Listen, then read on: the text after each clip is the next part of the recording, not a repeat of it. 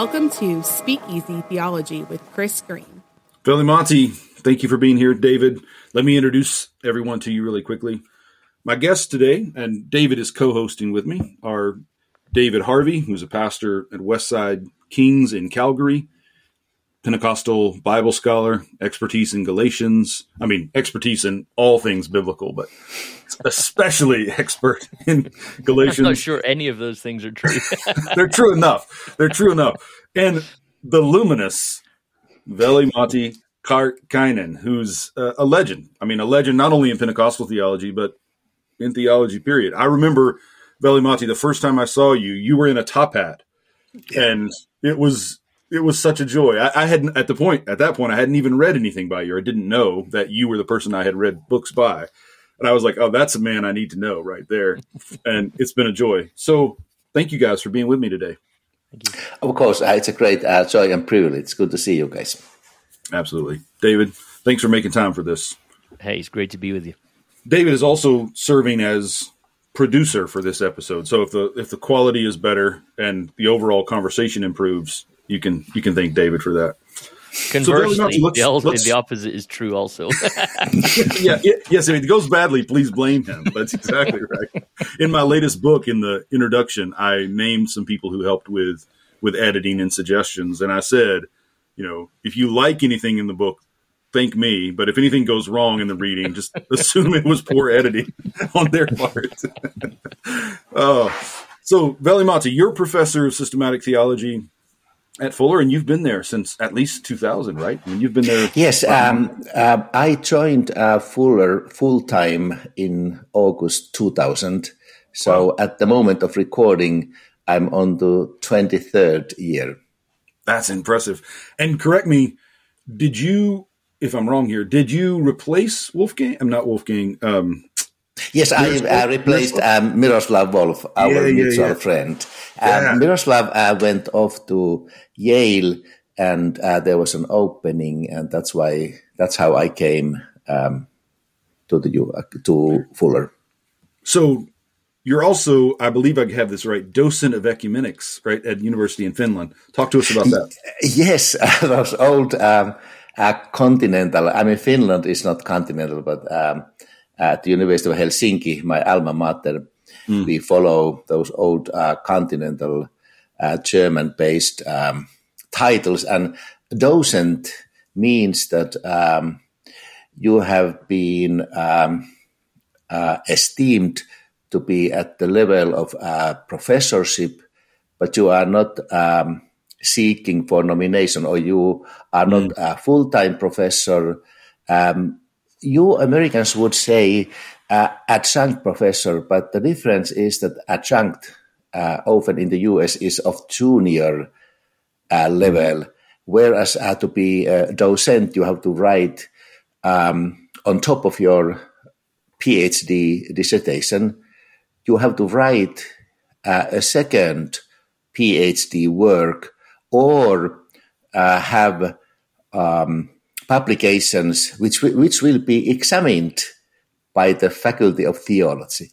So mm. what I did, uh, I first published my uh, uh, dissertation, and a year later, I submitted my second dissertation for examination because um, my doctoral father, uh, my doctoral mentor, late Professor Mannermaa, told me when I was about to begin my uh, 750th page in my dissertation, he said, I split it in two and make them distinct enough. Mm. So my dissertation was about 500 something pages and the second one only 370. only, only, yeah, yeah, yeah. At, at the time, we didn't have those limits which we have nowadays. Oh, thank God! Both as a student, PhD student, and as a supervisor, thank God for for the limits. Tell us what you wrote about in, in both of them. I'd yeah. love, to, love to hear. Yes, um, my uh, first dissertation was on Roman Catholic and uh, Pentecostal pneumatology. So I compared um, some Roman Catholic and some uh, Pentecostal views of the Spirit, and then the the second one was on mission evangel- social justice and proselytism in ecumenical theology, mm. where I also looked at some uh, Catholic and Pentecostal, but also like World Council of Churches and such. Because mm. my my uh, degree from the University of Helsinki is in ecumenics, with a minor in dogmatics. Mm. They both belong under systematic theology uh, at the University of Helsinki. Mm. So yeah, and, and, I'd love for our conversation to just kind of orbit around around those studies. Mannermaa, what, what he was focused on the what has now come to be called like the Finnish Lutheran yep. understanding. Yes, talk talk a little bit about his yes. work and how. how yeah, yeah. Uh, Professor Mannermaa he passed um, about seven eight years ago, and I dedicated my volume four of five volumes in my mm. constructive theology to him. Um, at the end of the 1970s, the Lutheran Church in Finland began uh, talks with um, Russian Orthodox Church. As a footnote, there was also a uh, an established uh, Eastern Orthodox Church in Finland, but not under the Patriarchate of Moscow, but Constantinople. Oh, wow. So Lutherans, uh, the, the Lutheran Church in Finland, of course, had had conversations with the Lutheran Church in Finland under Constantinople, but not with the Russian Orthodox. And Russian, with the uh, conversations, the idea of theosis, deification, divinization as the main um, Greek Orthodox, Eastern Orthodox idea of salvation came up. And at first, both Lutherans and Eastern Orthodox thought these are totally incompatible notions. I mean, for many reasons. Mm-hmm. If you mm-hmm. know any, I'm not talking to you, but uh, anyone who knows anything about theology might say, yes, these go into diametrically opposing opposed uh, directions.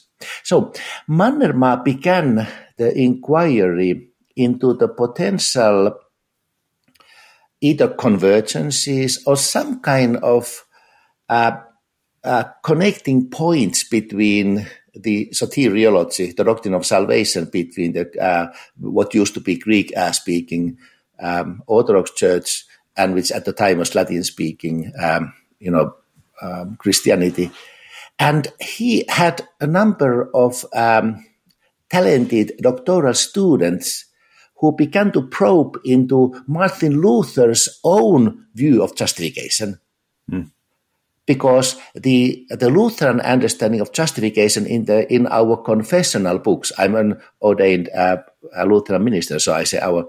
So the those are well known. Like Lutherans have known for hundreds of years what a Book of Concord and the yeah. established confessional, confessional documents are saying.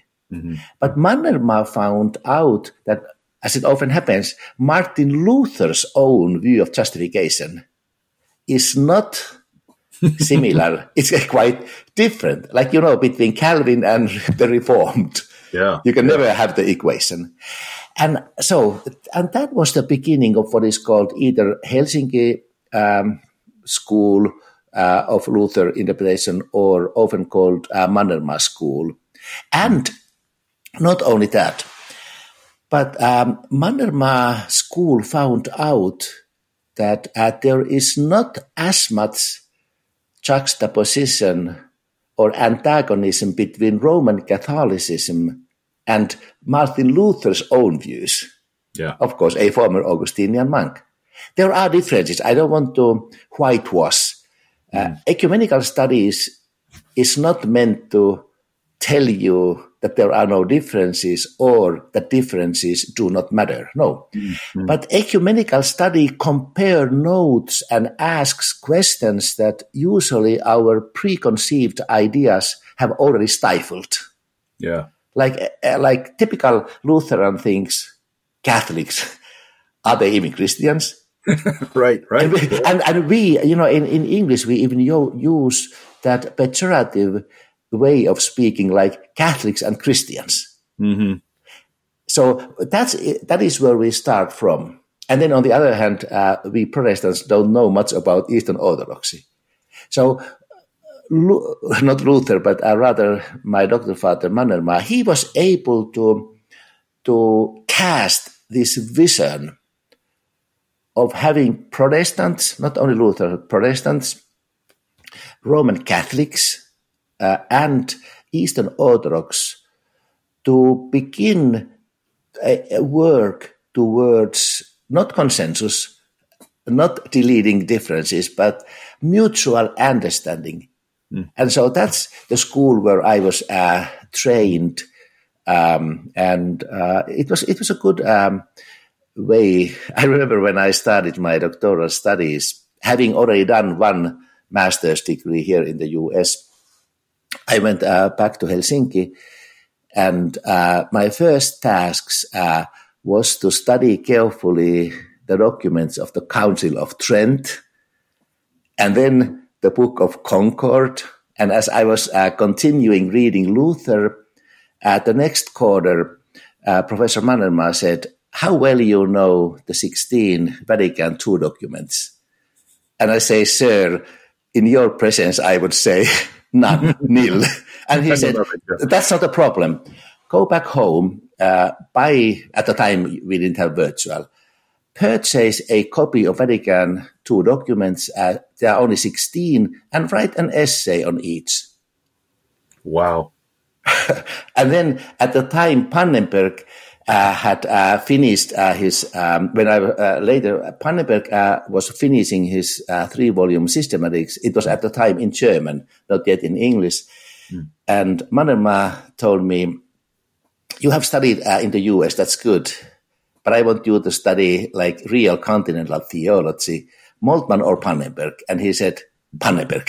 he, he, was asking himself. He was not asking me. He was not asking you, right? yeah, yeah, no, no, no. yeah. And he yeah. said, uh, it's going to be a lot of fun. I'm telling you, it wasn't fun in the beginning. oh, that's so wonderful. I love yeah. that so much. Yeah.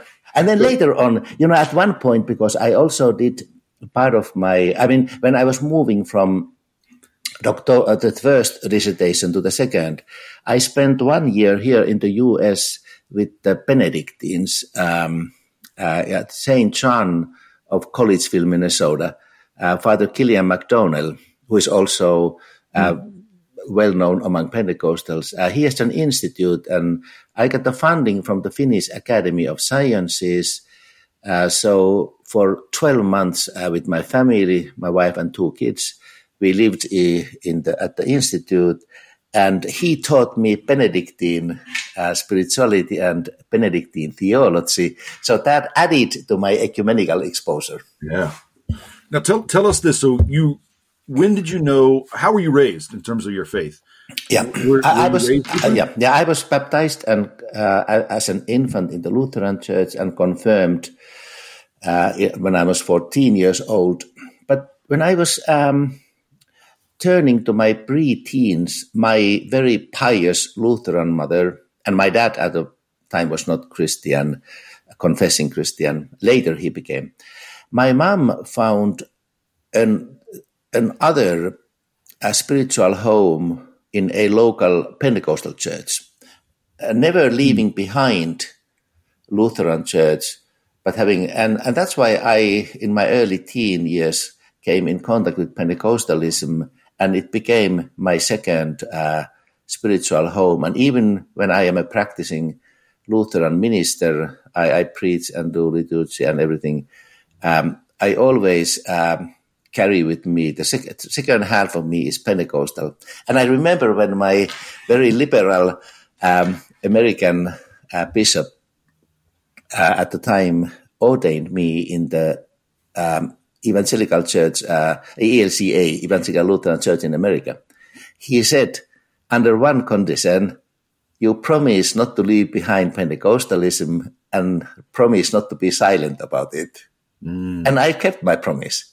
Yeah, yeah. So I am a, a Luther Costal. So, in terms of your your calling to the ministry, your your your calling to theology. Was there a moment in your life when you knew I'm going to be a theologian and a priest, or I mean, how did that how, how did that play out for you? Good question. because I was a, a, very active Christian in my teen years, uh, at both in the Pentecostal and Lutheran communities, I received a very definite call for ministry, but for a long time I didn't know what type of ministry. Mm. I was also very much drawn to academic things, and um, I first uh, studied uh, education and philosophy. Um, I was only 23 years old uh, when I finished my first master's degree, and um, I began to sense that my calling will be primarily, but not exclusively, uh, for teaching ministry, and um, preferably in the overseas, like mission field. I did my because I did, and I was still uh, in my my late twenties, uh, turning thirty, and married and already two little kids.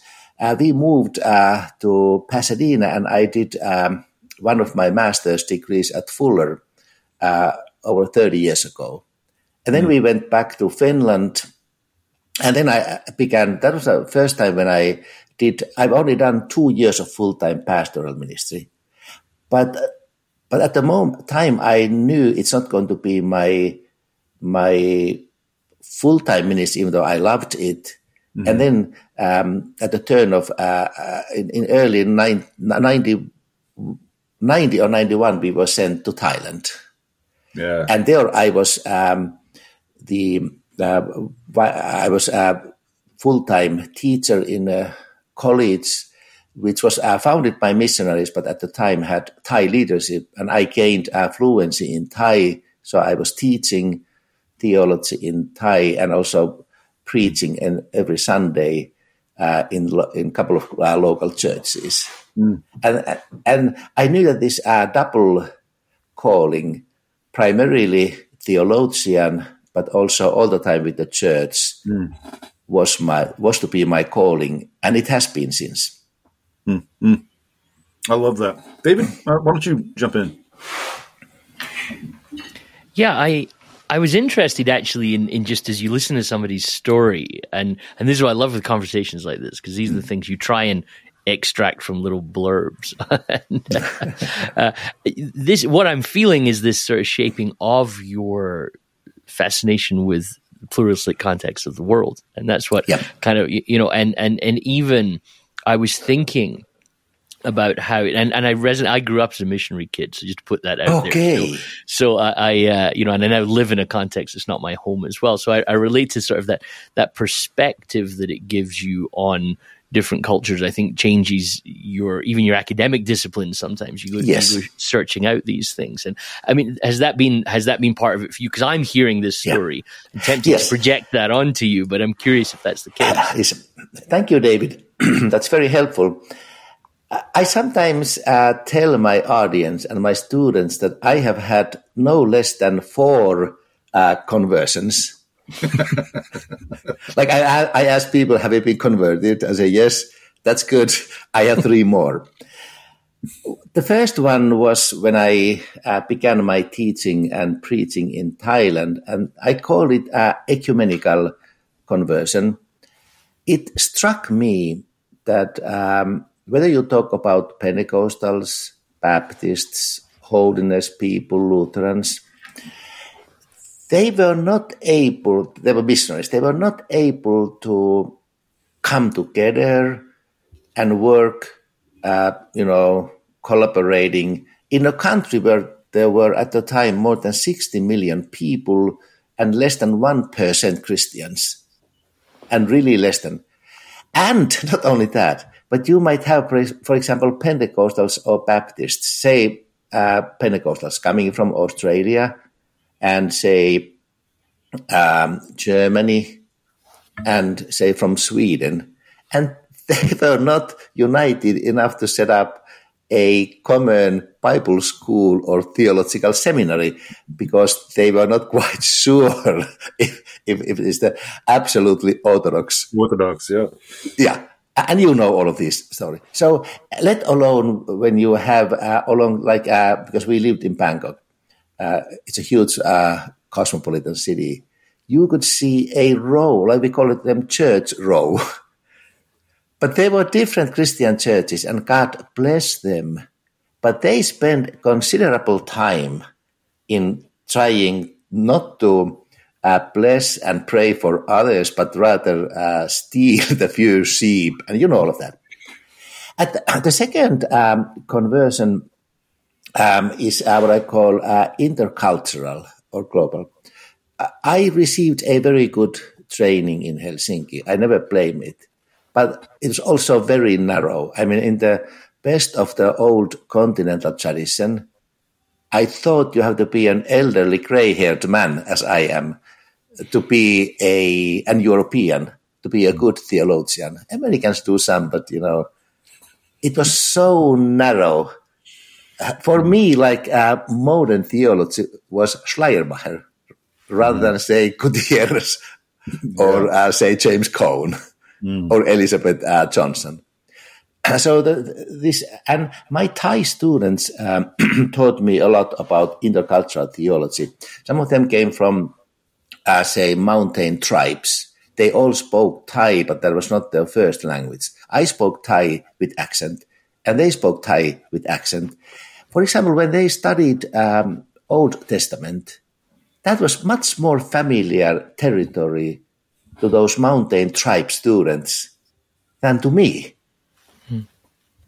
And then the uh, two, uh, so uh, that was um, kind um, the so the ecumenical, uh, intercultural, and finally, when I was transitioning back to Finland uh, for a few years, um, coming back to and then before coming back to US, um, a very definite conversion into the need for comparative theology. Comparative theology meaning that um, you, uh, uh, when you study Christian theology, you also do interreligious studies. It dawned on me, even though no one ever suggested during my student days, that, for example, when you talk about Jesus, you not only talk about what Enlightenment uh, philosophers or Aquinas or Calvin said, Muslims love Jesus. Buddhists have a high appreciation for Jesus. Or when you talk about creation, all religions have their own, the cosmological narratives of origin. Mm-hmm. And I thought this, I sometimes uh, call them like um, interdenominational because I, I love uh, alliteration. I'm a preacher. Um, interdenominational, intercultural, and interreligious. And that was the time when I moved uh, to Fuller and I start, started uh, writing textbooks and others. And one more conversion was awaiting the most painful. Painful in the sense that um, for many years, I resisted a scholarly conversion to comparative theology because I was not, and I am not academically trained in religions. I, of course, having lived in Thailand and being fluent in Thai, I got a little bit of knowledge of uh, Theravada Buddhism because Thailand is the, the home of Theravada, the original form. Mm. But other than that, I was left uh, to my own devices, so I started a painful, which is still going on, painful study of um, Islam, Hinduism, um, forms of Buddhism, and and Judaism.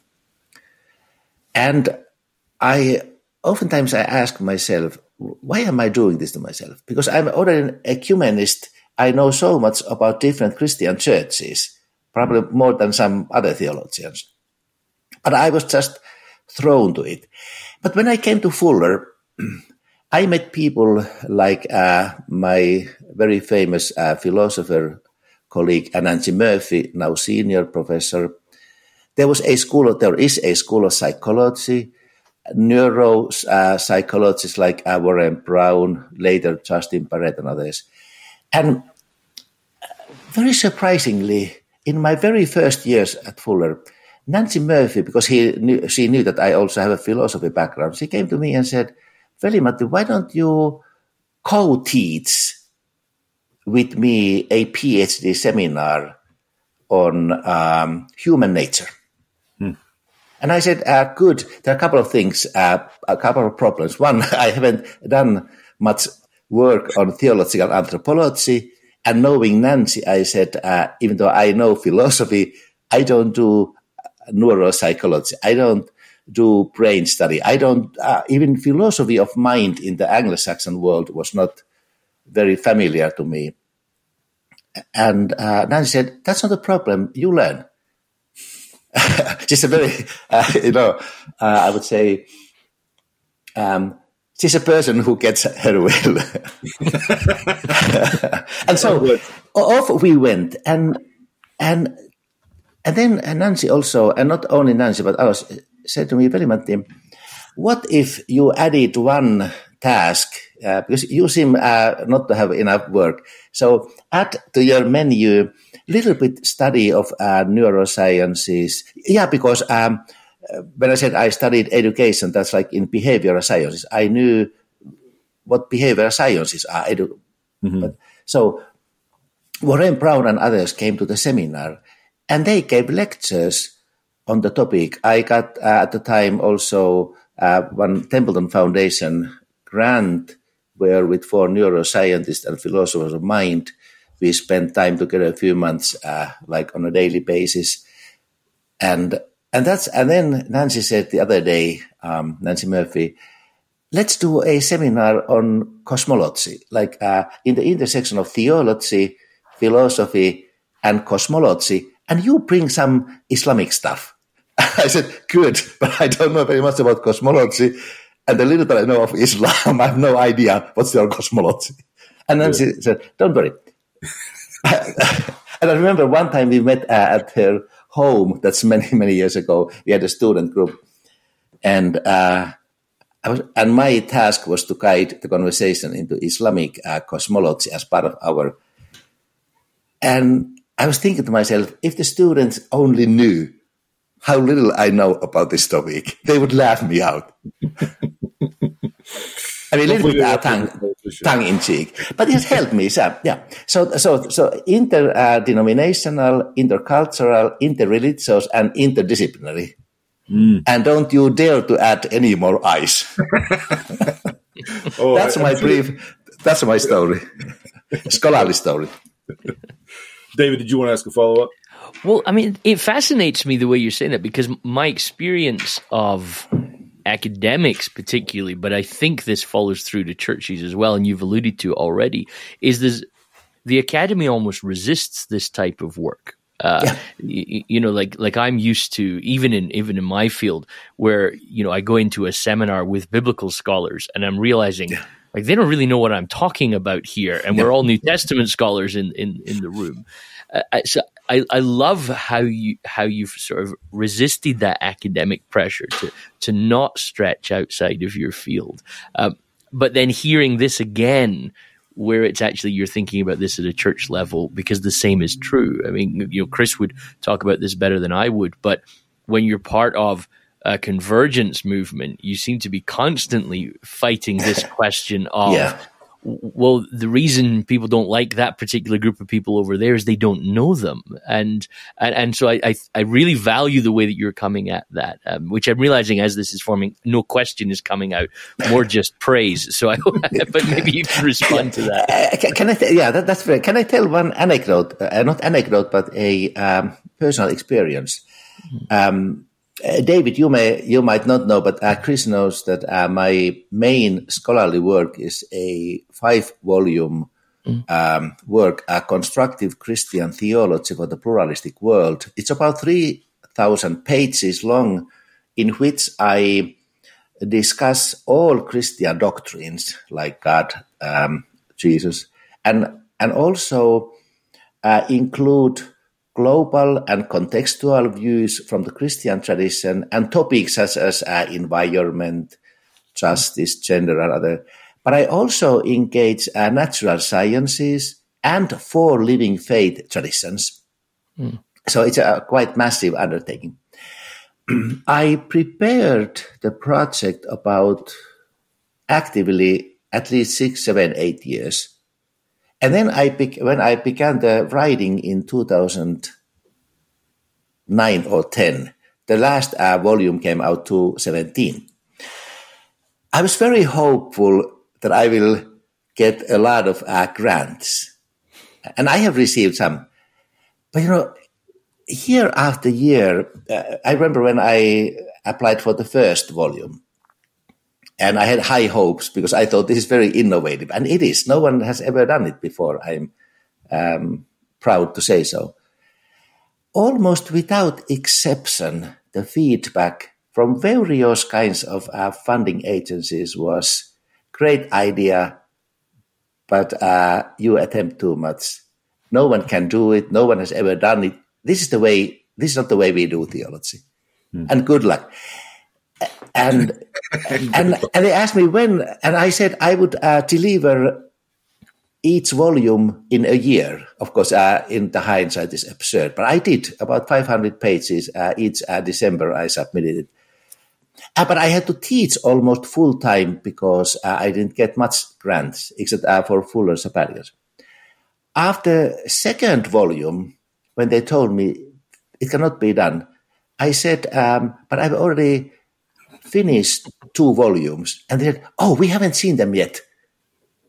And I said, mm. why don't you? And they often said, you don't really have a clearly worked out methodology. And I said, yeah, not because I'm uh, working methodology as I'm writing, because I cannot pin, because they said, so whose method are you following? I said, my own, because there no one has done theology in such a way. Yeah.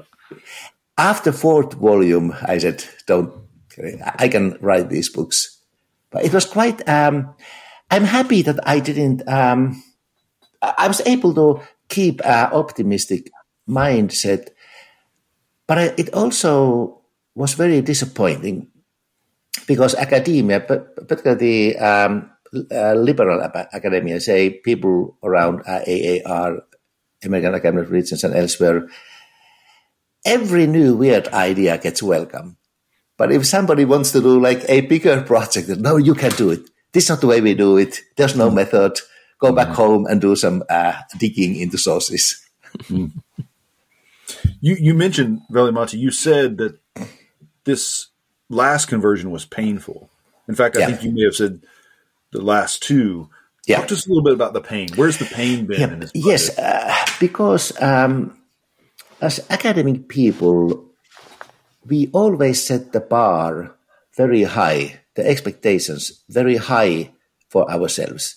Even when we write on topics that um, we have a proper training, like when I write on dogmatic or ecumenical topics, of course I am professional because I've been doing it all my life. I was trained for it, but still I feel like perhaps I missed something or there might be misinterpretation. But then you venture into areas, say, like um, looking at Christology in the Hindu, theistic Hindu and Christian uh, intersection. There's so much that I don't know, even if I, of course, I have to depend uh, on the experts. Mm-hmm. But you often, I have this feeling: Do I even know? Do I make myself laughable? uh, is this like uh, so amateurish? Mm. And let alone if you talk about, say, uh, quantum theory. Right. Of right. course, I have tried to study the, the basics, but I'm I'm I was trained in humanities beyond high school. I haven't studied sciences, and that was like uh, you know ages ago. So even though I tried to do my homework, and for example, when it comes to sciences, I, I took many years when almost on a daily basis I had a book or books beginning from like uh, say one or like introduction to say quantum theory 101 mm-hmm. or um, say relativity theories for dummies and then I advanced and then I read a lot of John Polkinghorne and, and all kinds of those but still yeah. even the terminology is strange I, I'm not used to be thinking in terms of because everything is about mathematics, like uh, theoretical physics, and it's mathematics. Mm-hmm. And I have no background in that.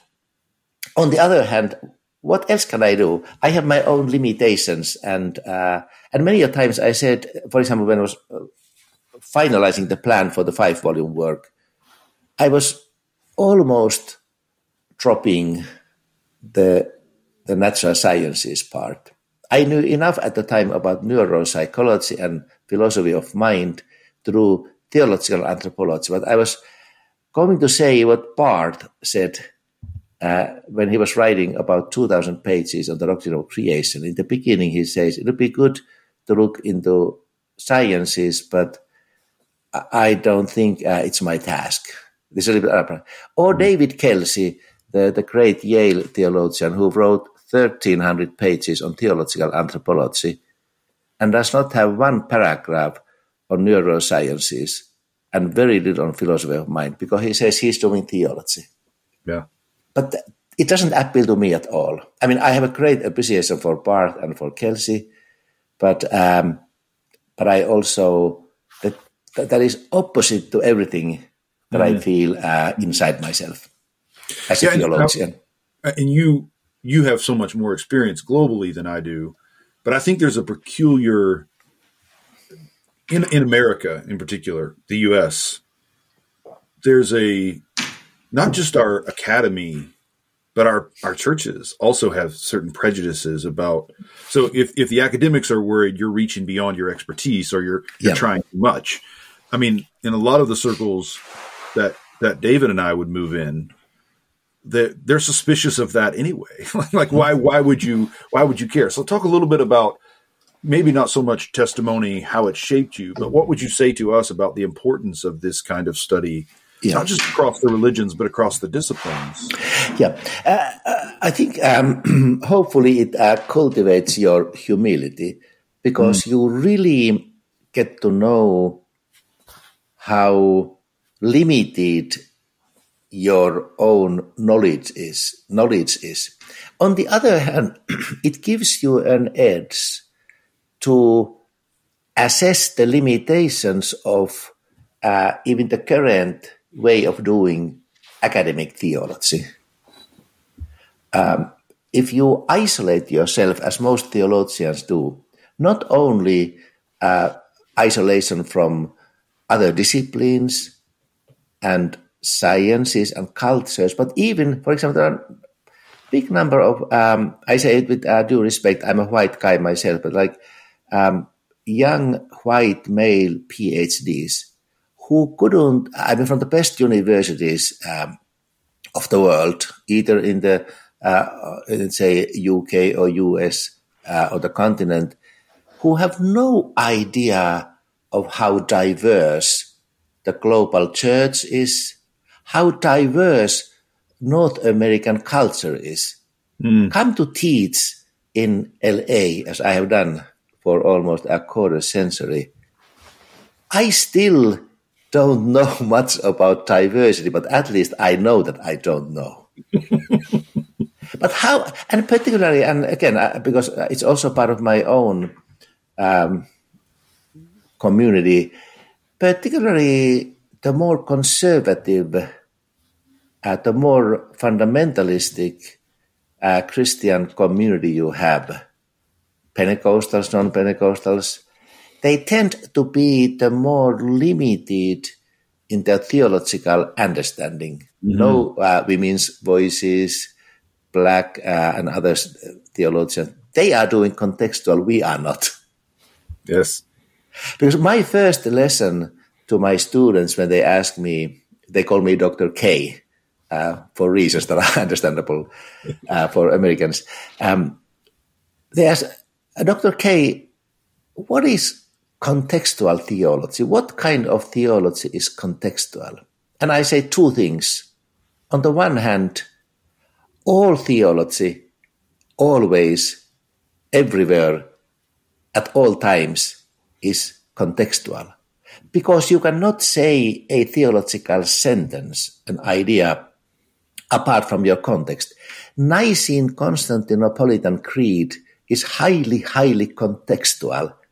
It cannot be understood apart from Greco Roman culture, religious and philosophical culture, or Anselm of Canterbury's uh, satisfaction theory of atonement, it can only be understood against the backdrop of high medieval uh, feudal hierarchic uh, honor based culture.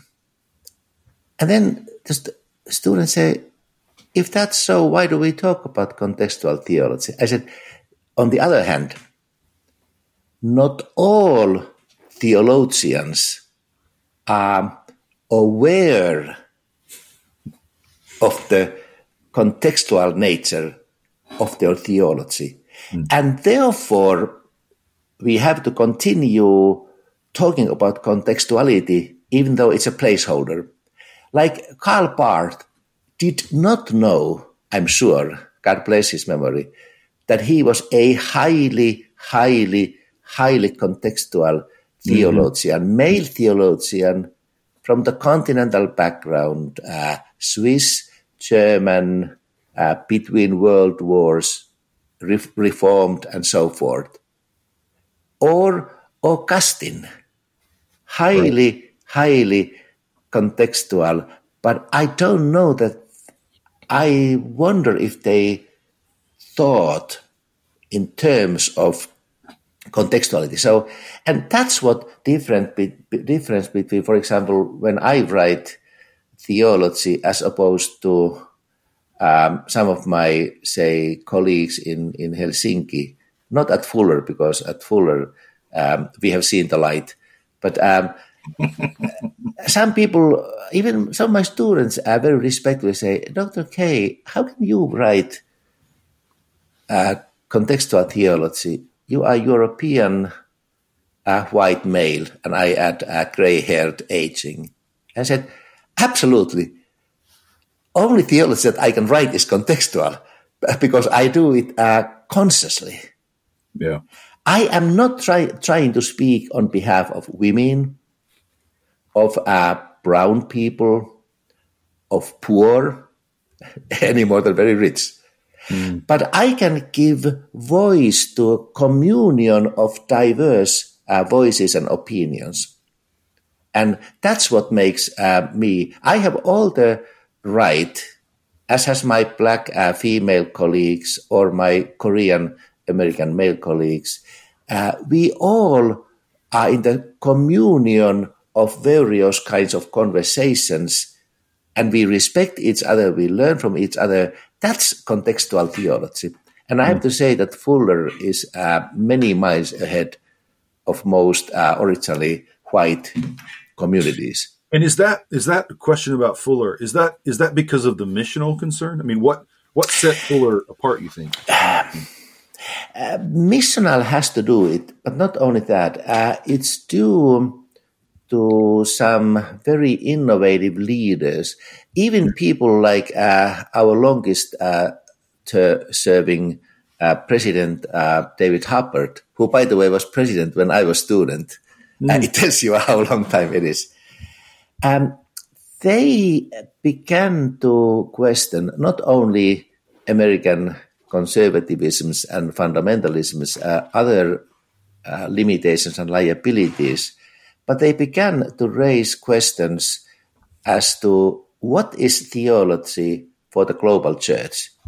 He helped many, many, many decades ago, for example, to coin a statement, mission beyond mission which is not only about mission, but a vision of the church and Christian life, uh, which moves into the next uh, global phase. Then we had mm. people like uh, Bill Dyrness, you might know, and, and a host of others who, when they were deans and others, who began to actively recruit uh, people who look very different from me.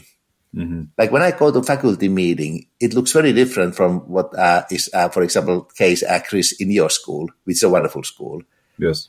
Yeah. So much so that um, uh, at times in the classroom, I feel like I am a, I'm in a blessed minority. Mm. Mm. Yeah.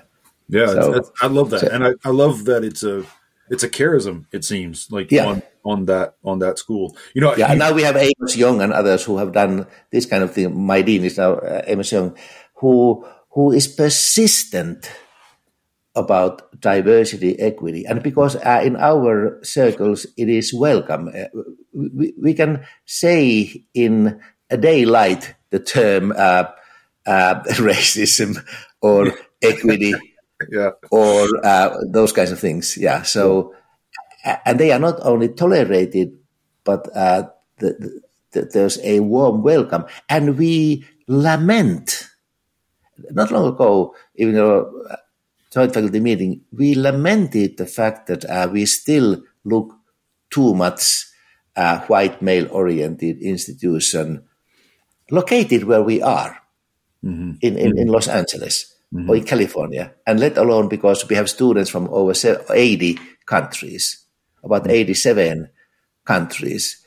Um, we have to think hard how we prepare the leaders and the ministers uh, for the global church. Yeah. So yeah, it's a big, a big vision. You know, you, I'm sure you know this, but this is one of Bonhoeffer's critiques of Barth. I mean, so I can't mm-hmm. remember where it is off the top of my head, but to your point about Barth being contextual, I mean, Bonhoeffer says, you know, how would his theology has, have changed if he actually traveled? Right? Even though yep. Bonhoeffer's the younger man, yeah, he, he truly was a global thinker. Yeah. Like you know, Bonhoeffer pastors in Barcelona and England. He preaches. You know, has two trips here to the U.S. When he's here in the U.S., he travels into the American South, down into Mexico to. Yeah. He preaches in Cuba. You know, there he dies as a young man, but he had a sense of that contextual reality and the global scope of yeah. Christianity, and and he recognized that Barth did not, and he and he asked that question. And if I remember right, and this is not my expertise, so I may be misremembering, but I'm pretty sure Barth knows this about it. he rec- he he hears this question and and is offended by it. But it's to your point, right? That there is yeah. a way in which if we don't know that we're contextual, we don't yeah. know that our vision is narrow, and we can't own that, then it, it right, does right. distort our claims. Right. Right. And I, I give you one um, very brief uh, illustration um, I'm touting now my own institution, Fuller, but um, rightly so. When we revised our curriculum, uh, which we call now Fuller Next, which is even more robustly uh, about diversity, equity, and such, without leaving behind, for example, um, solid historical knowledge and others.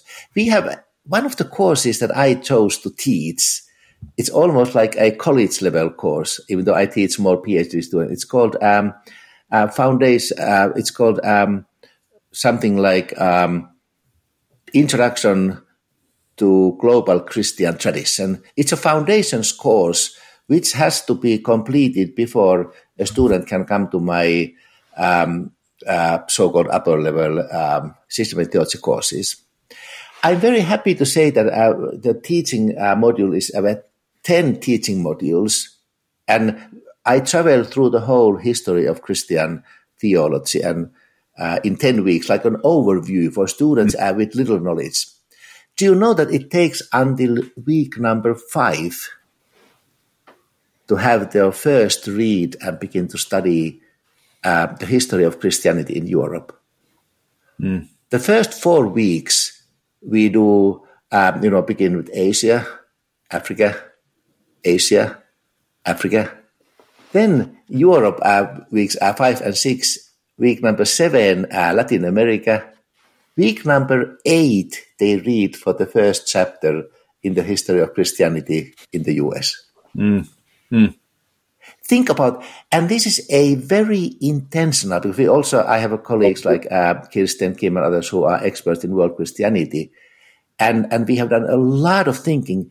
Like when a when a student uh, who is not yet contaminated by um, regular kind of uh, seminary teaching comes to our our classroom, like these are often not only first year but first uh, quarter, first semester students.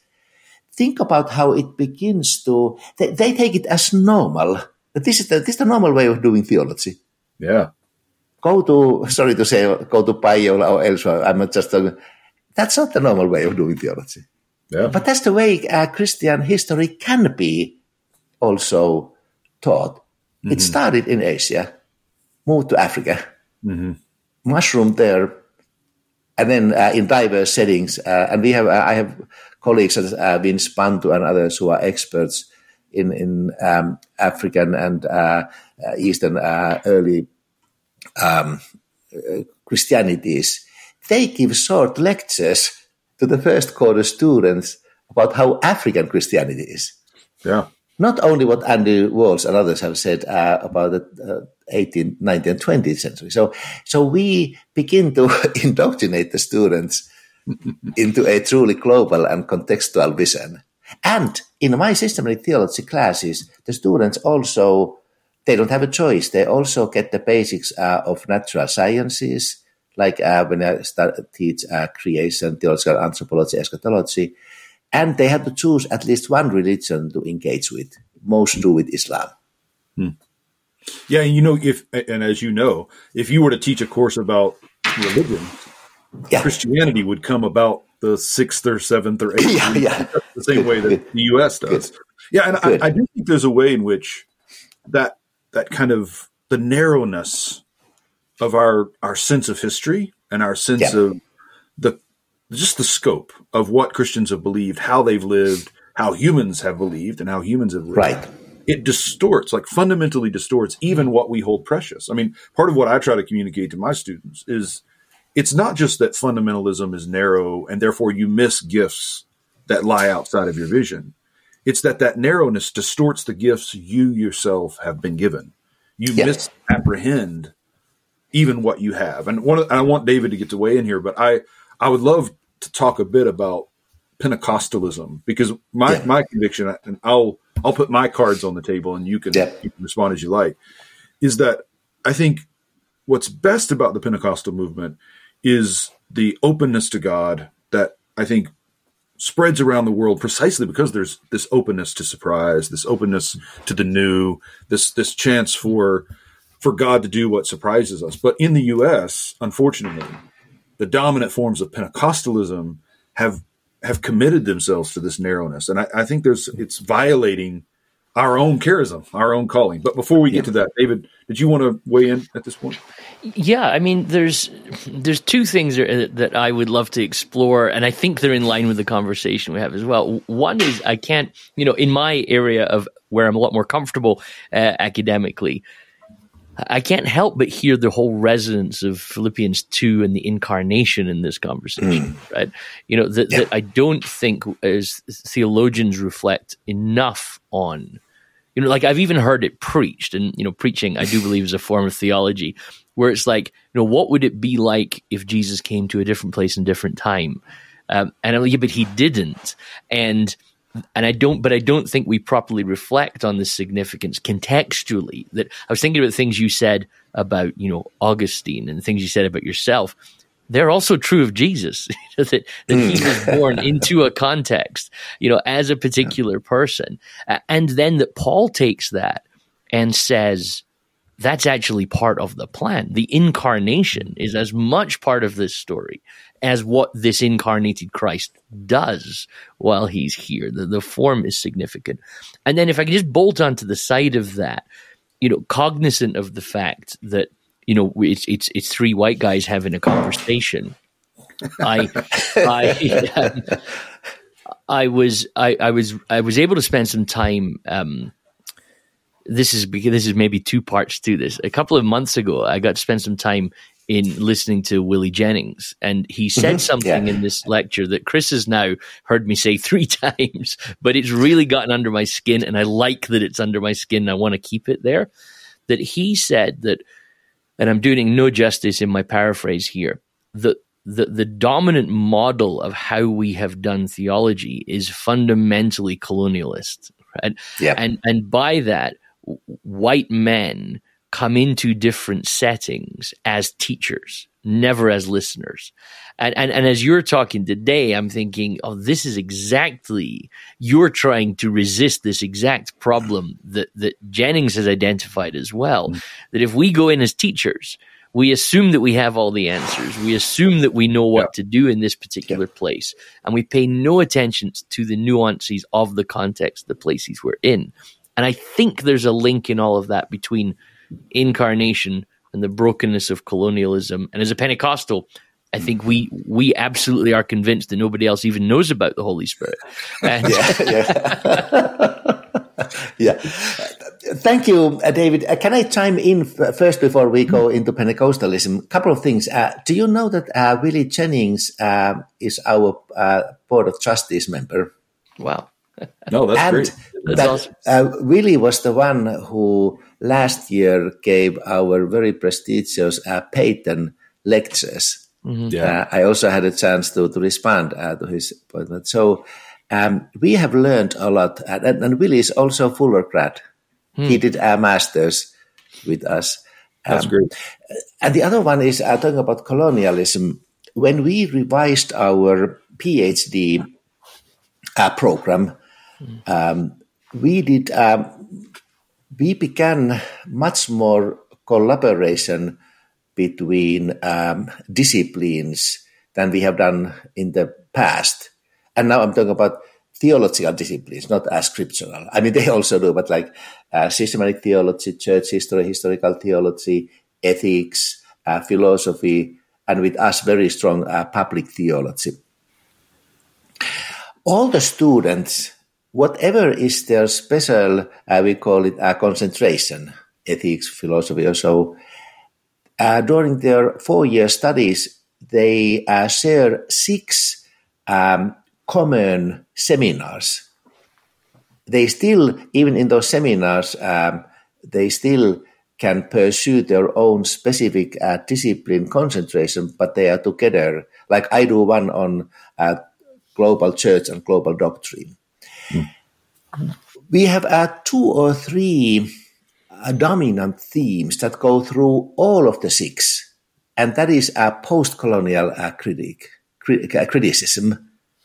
We make all of our theology students to get uh, fully equa- uh, uh, acquainted uh, with the kinds of things that you mentioned about uh, Willie Jennings and the whole school of post-colonialism, so that um, it's not just an idea which comes uh, here and there, but it's one of the dominant uh, themes, and I, I love it.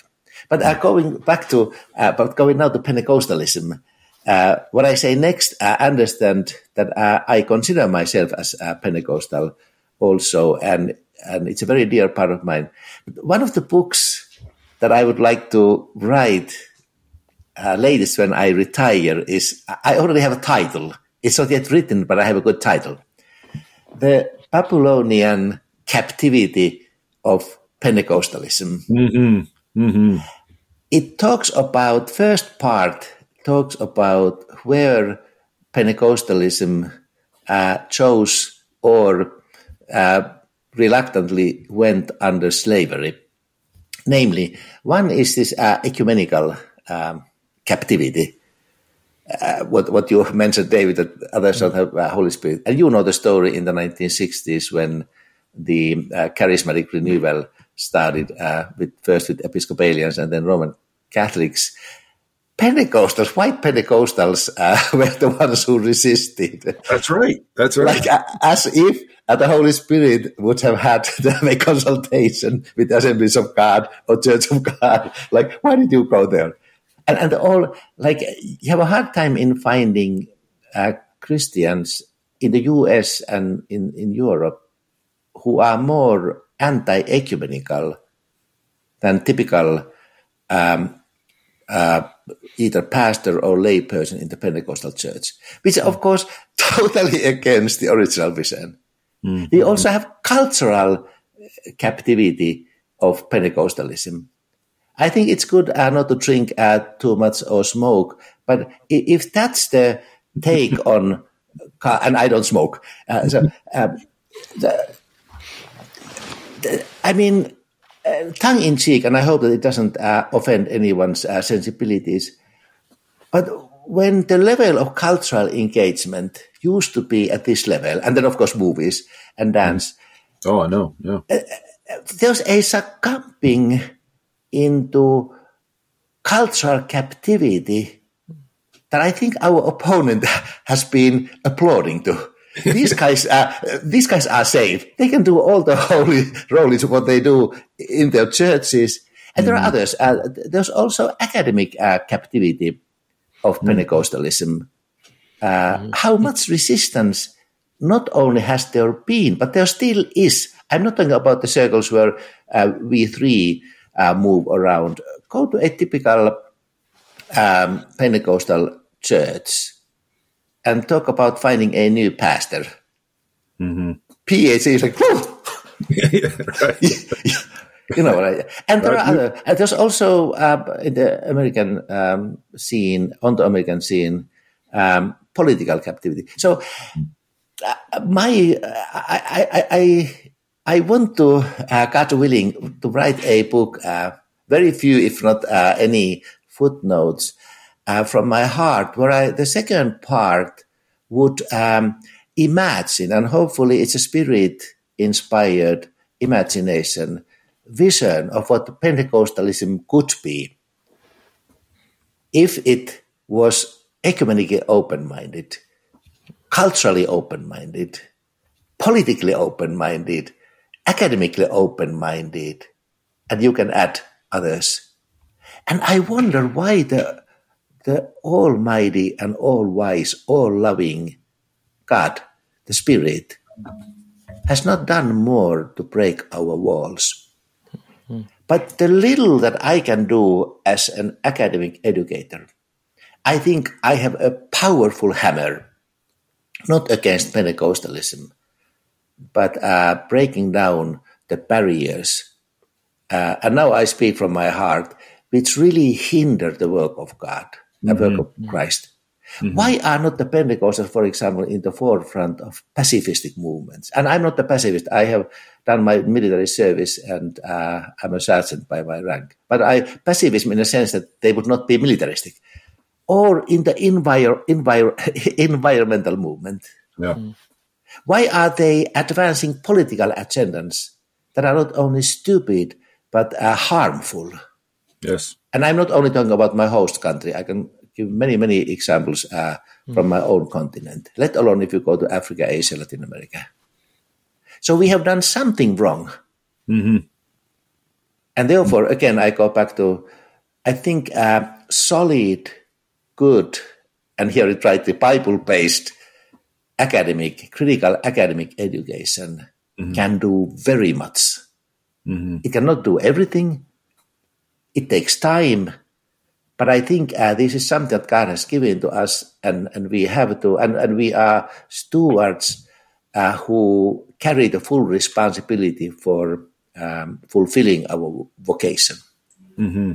That was my sermon for today. Uh, I don't want it to end. I, I, want you to keep preaching because I think that's you speaking from that place. I, I think it's what we need to hear from you, both both as a as an elder, but also as an accomplished theologian, someone who's who's earned the right to say these things from experience and study. I I think some of what the sovereign spirit is doing is ironically fulfilling the things we said we wanted in spite of us, right? So I think I mean yeah. I grew up around Pentecostals in, in the Bible belt of the US. We prayed for revival in every service. And I think in many ways that has come but often through immigration and often among yeah. very people, you know, racial minorities and the the poor, the very people that our politics tells us not to trust, right? So yeah, exactly. I do think the spirit is answering the cry of our heart, but there's a way in which we're just our captivity keeps us from actually rejoicing in what the spirit is doing. Talk talk about that just a minute. Yeah, uh, from uh, particularly from Latin American liberationists um, that I have studied, uh, Jon Sobrino, and and also some of my students have done um, PhD work on them.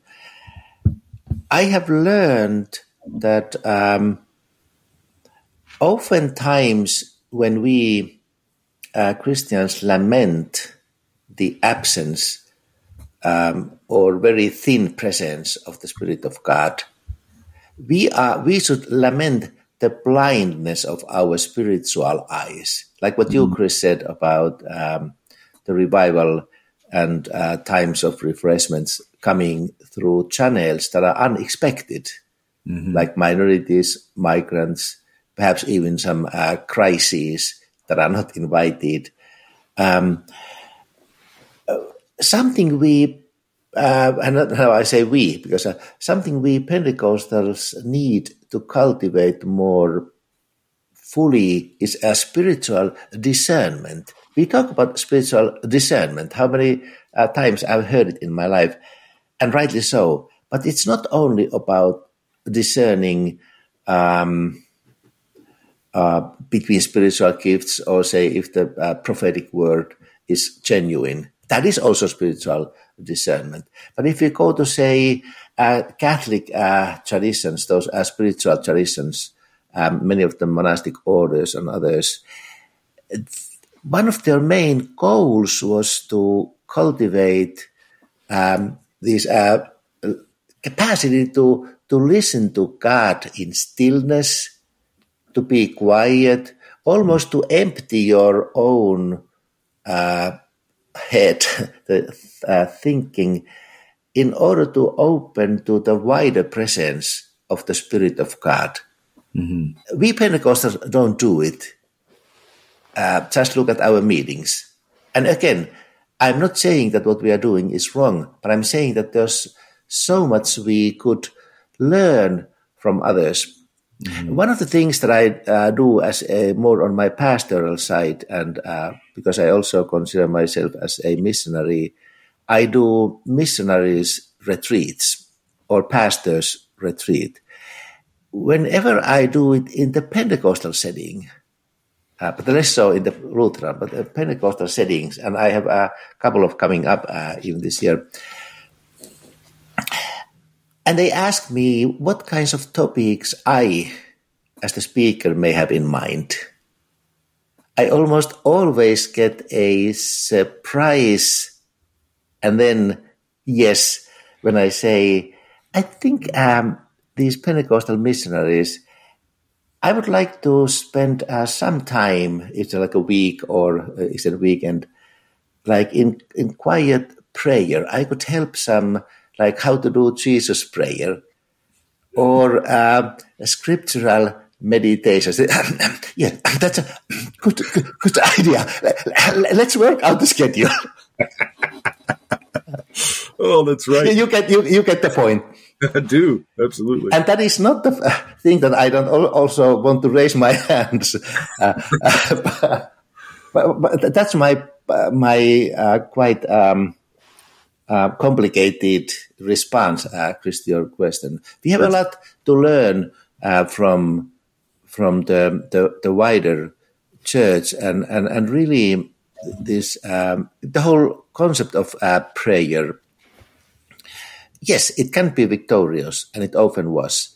Um, or about faith. Yes, it can be conquering faith, and it sometimes is. But there are so many aspects about faith. By the way, this coming Sunday, today is uh, today, uh, uh, so in a couple of days at the time of recording, um, I, I, will have my next uh, preaching in my own um, Lutheran church, and because we go by the lectionary, like uh, mm. we don't uh, find texts texts uh, find us. and and I have an interesting. Uh, it's from Mark nine. This um, father uh, whose son uh, has some some problems um, comes to Jesus and um, asks, "Master or Lord, can you help me?"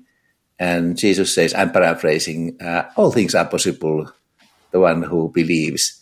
And the father says, "I believe. Help me in my unbelief." Mm-hmm. That's mm-hmm. my sermon title and my my main point. Um, it's uh, titled "Doubting Faith," mm, mm. and that is something um, we, which, uh, in this case, is in the Lutheran setting uh, in my own church, but it'll be now that I come to think about it, it'd be a good title for my next uh, sermon in a Pentecostal church. That's exactly right. Yeah. Faith. Yeah. Uh, yeah. Part part of what we're part of what we're up against, at least in many contexts, and I don't think only in the U.S. In part because of colonial exports. Yeah. But we we have a hard time thinking. you know one of the ways I've put this in kind of casual conversations is we we tend to be people of first thoughts. Like in English, when you say someone's having second thoughts, you mean they're doubting. yeah, yeah, exactly. And really, they are not. They are not doing the first thought. you're right. That, that a second thought, which should just be you know thinking, right? Like thinking is just Yeah. letting one thought lead to another thought lead to another. Like in in everyday English, that means oh no, you didn't have the right first thought. You know, and it, it's right. an astounding thing, right? That for uh, so much of what gets called deconstruction, you know, popularly, it's not deconstruction. It's just people hungry to learn. Like they just Right. are asking questions to which there are good answers, or at least there is there are good practices for sitting with those questions. But but but there's a kind of impatience with the work of learning and the Yeah. work of discipleship, and the, there's also I think a, a real a fear of grappling with what with mystery with what cannot be known. Mm-hmm. And i i think this what you're calling us to dr k is is destabilizing. And i also think it's part of the reason people fear contemplative prayer or meditation or Yeah. silence right? Because it's then that that that which we do not know that's which beyond our first thoughts encroaches on us you know so i i think all of that's related for sure Right, right, and it reminds me of uh, when I mentioned earlier that um, I was tutored by the Benedictines and their uh, spirituality. Father Kilian, Kilian McDonnell, um, he was once speaking. Um, I don't remember what the occasion was uh, at the institute, and somebody asked him um, because he was at the time the Catholic co-chair of the International Catholic Pentecostal Dialogue. He's not himself a charismatic, but he's a good Catholic uh, Benedictine theologian who knows much about Pentecostalism. And somebody asked him, Father Kilian, what's the difference between the charismatic movement or Pentecostalism and Catholic, like Benedictine spirituality? Right away, he said, he said um, there are two words power or presence. He said, Pentecostals and charismatics, they're like, and now I'm uh, connecting it what you, Chris, said. The first thing that comes to the mind for the Pentecostals and charismatics when you hear the term Holy Spirit, power. Hmm. Hmm. For Catholic, presence in the liturgy, in the sacraments, in the hmm. prayer, in the meditation. And he said, uh, having himself cultivated uh, both aspects uh, for decades, uh, he's a he's a religious like a monk. He said, we need both, but Pentecostals could do much more with presence. And he said, and we Benedictines might need some more talk about power. And as simple as it is, it's a very profound, of course, oversimplification, but it works. And I have many times thought about the fact that uh, it's also part of this uh, my vision about the uh, Babylonian captivity. What if we had a form of Pentecostalism which could hold together at the one and same time very strong fervor for the power of God? Because today Pentecostalism loses it, there's no Pentecostalism anymore. But at the same time, the presence of the Spirit of God, like uh, Luther's theology of the cross, that uh, God um, almost like masks himself um, under his opposites. Not power, but despair, weakness. Not glory, but darkness. Yeah. And that is something that uh, we who uh, train, I don't have, it's, just, it's, it's odd. I've not have one Pentecostal mm, uh, PhD uh, primary mentee in my career. Isn't it odd? At Fuller. I have been second mentor to some Mel Robeck's and others Pentecostals, but but I and and in the generally speaking, we don't have a big uh, Pentecostal presence among students. Of course, there are a number of um, but if I um, had an opportunity to spend more time with uh, Pentecostals in the classroom, that would be one of the lessons mm. that both as a theologian and a minister of the church, I would emphasize.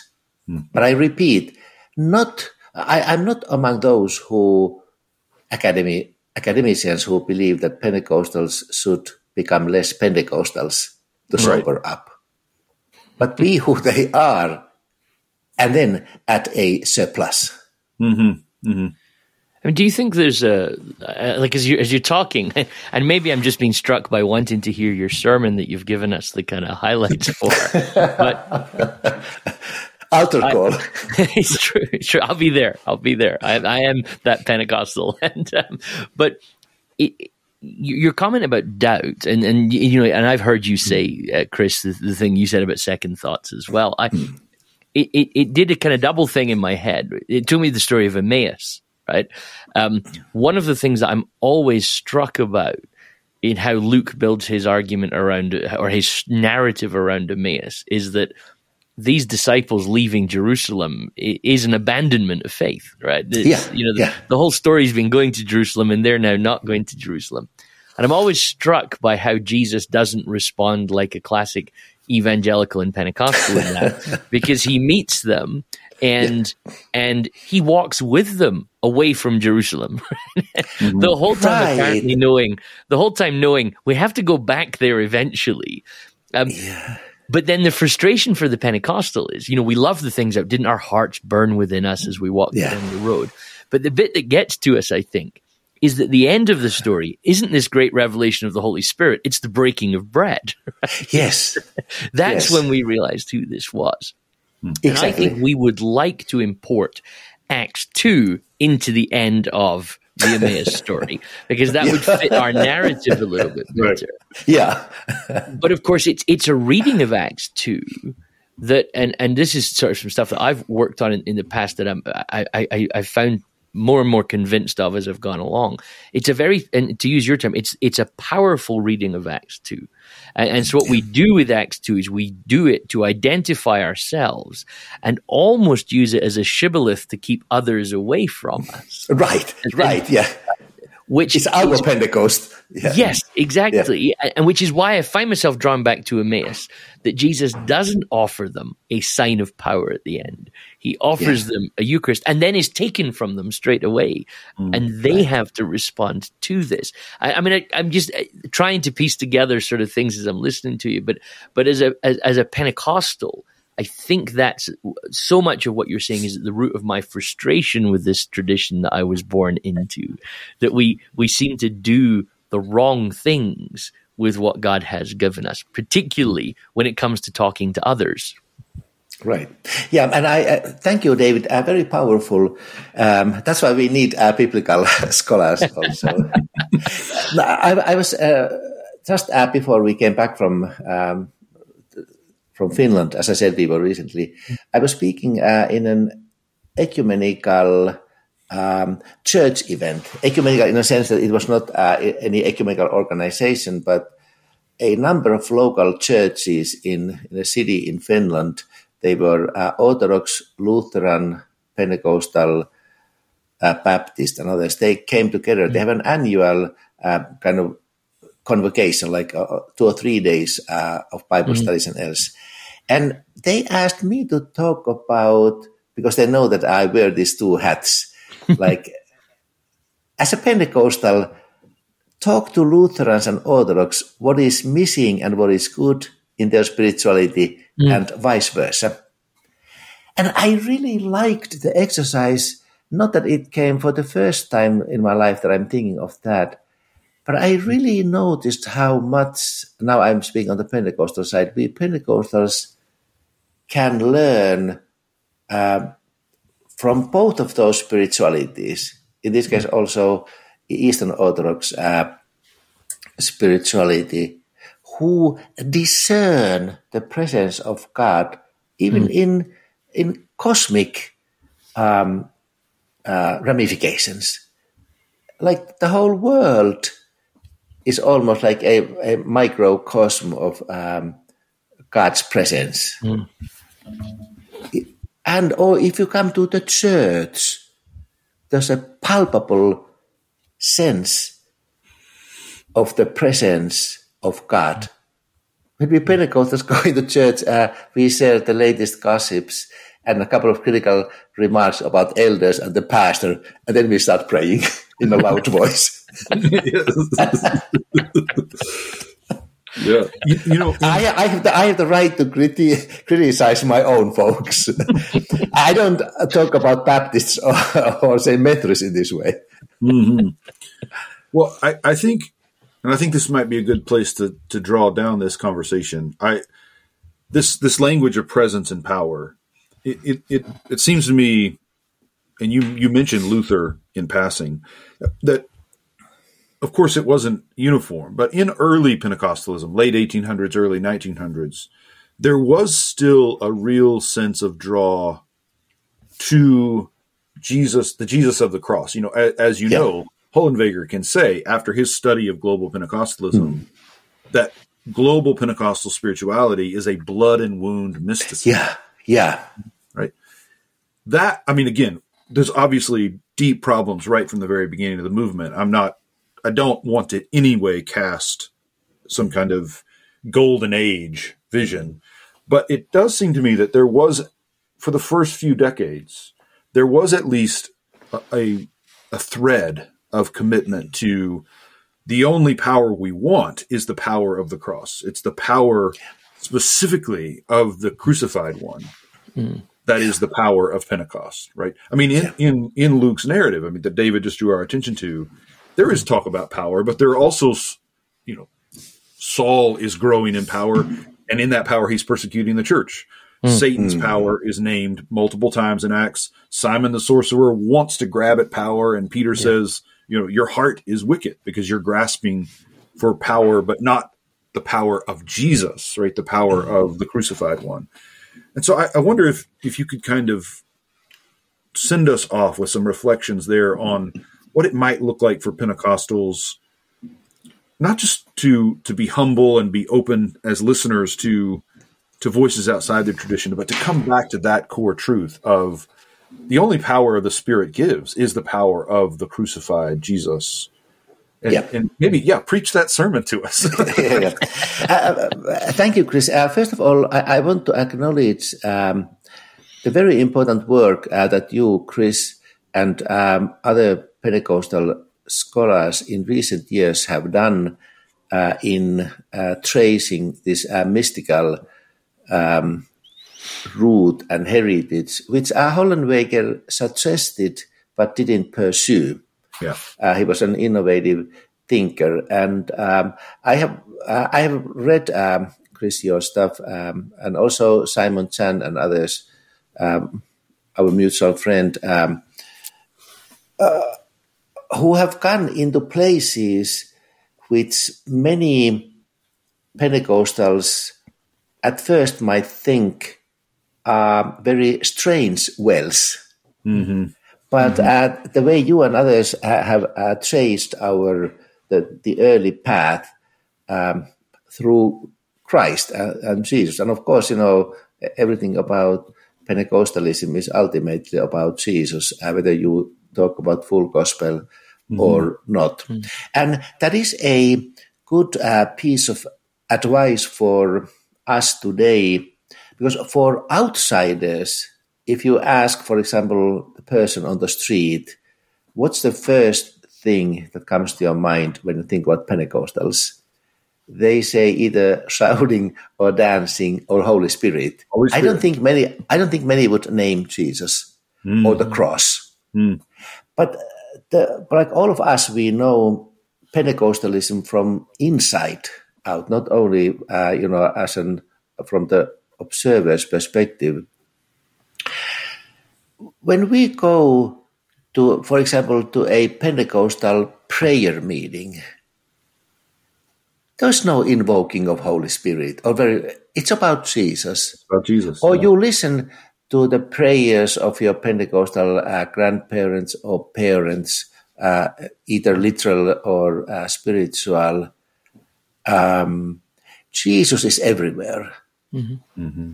And uh, when there's a celebration of the Lord's uh, Supper, um, there's a very deep, it is mystical. Call yes. it however you want, but it's kind of, and, and there's a, the, sen, the sensing of the presence of the crucified. Mm. And it is not opposite to the idea of also bringing your sicknesses, uh, the problems of your family or financial needs at the altar and praying uh, for the um, you know fire of God, as they call it, to, to fall on the altar, or very powerful uh, praising and dancing after mm. this uh, solemn moment.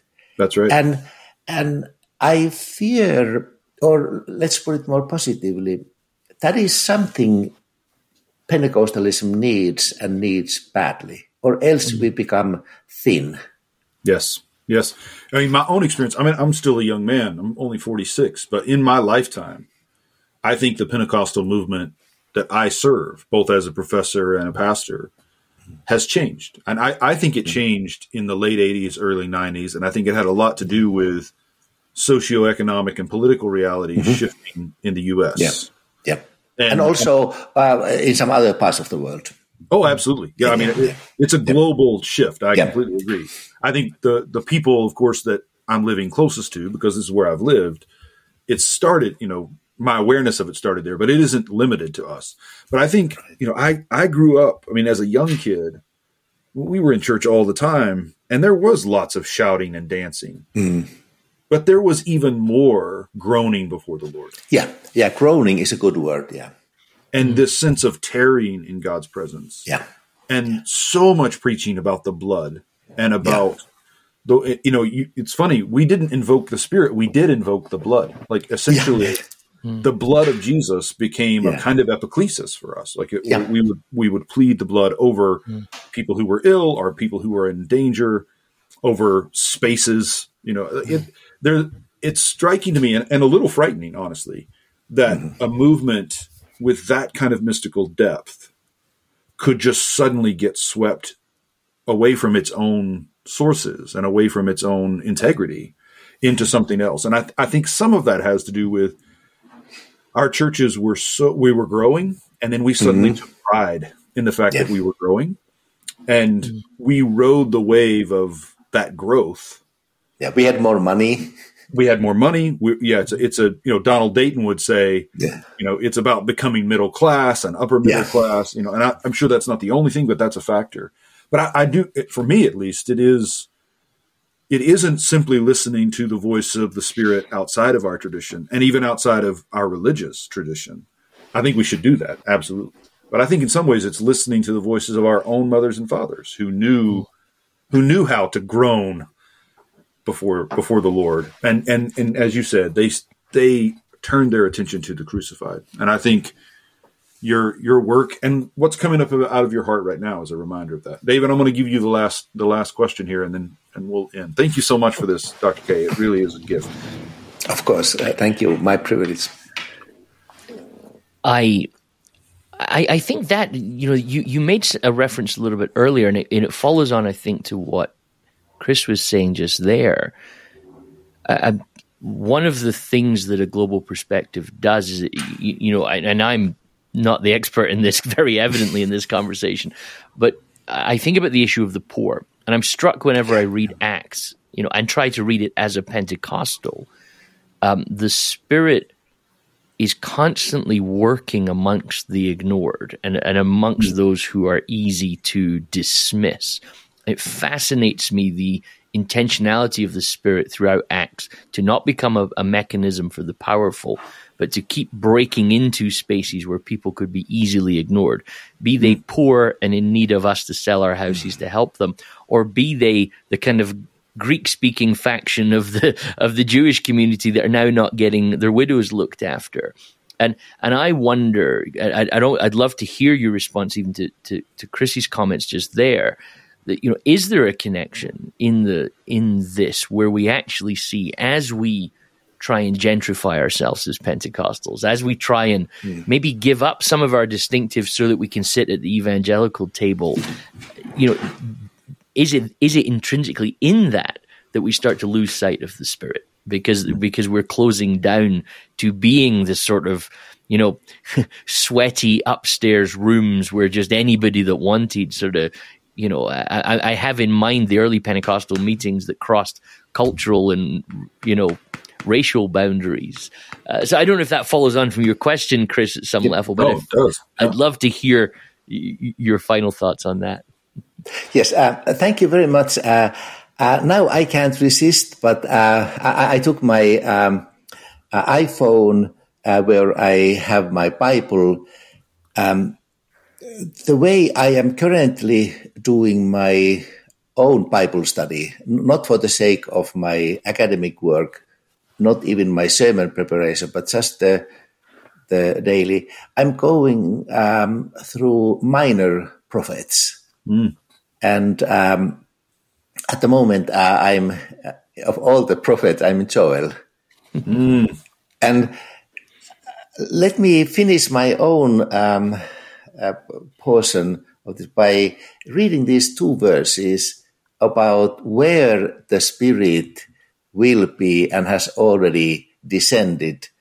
Because these were the, the verses that I read. I also have a commentary uh, on my right side, which I check uh, for some things. But this is these are the the most Pentecostal Old Testament verses as it happened. Mm. Uh, Joel two twenty eight, and it shall come to pass afterward that I will pour out my spirit on all flesh your sons and your daughters shall prophesy, your old men shall dream dreams, and your young men shall see visions, even upon the men's men servants and maid servants. In those days I will pour out my spirit. Thanks to the living God. Amen. Amen. Amen.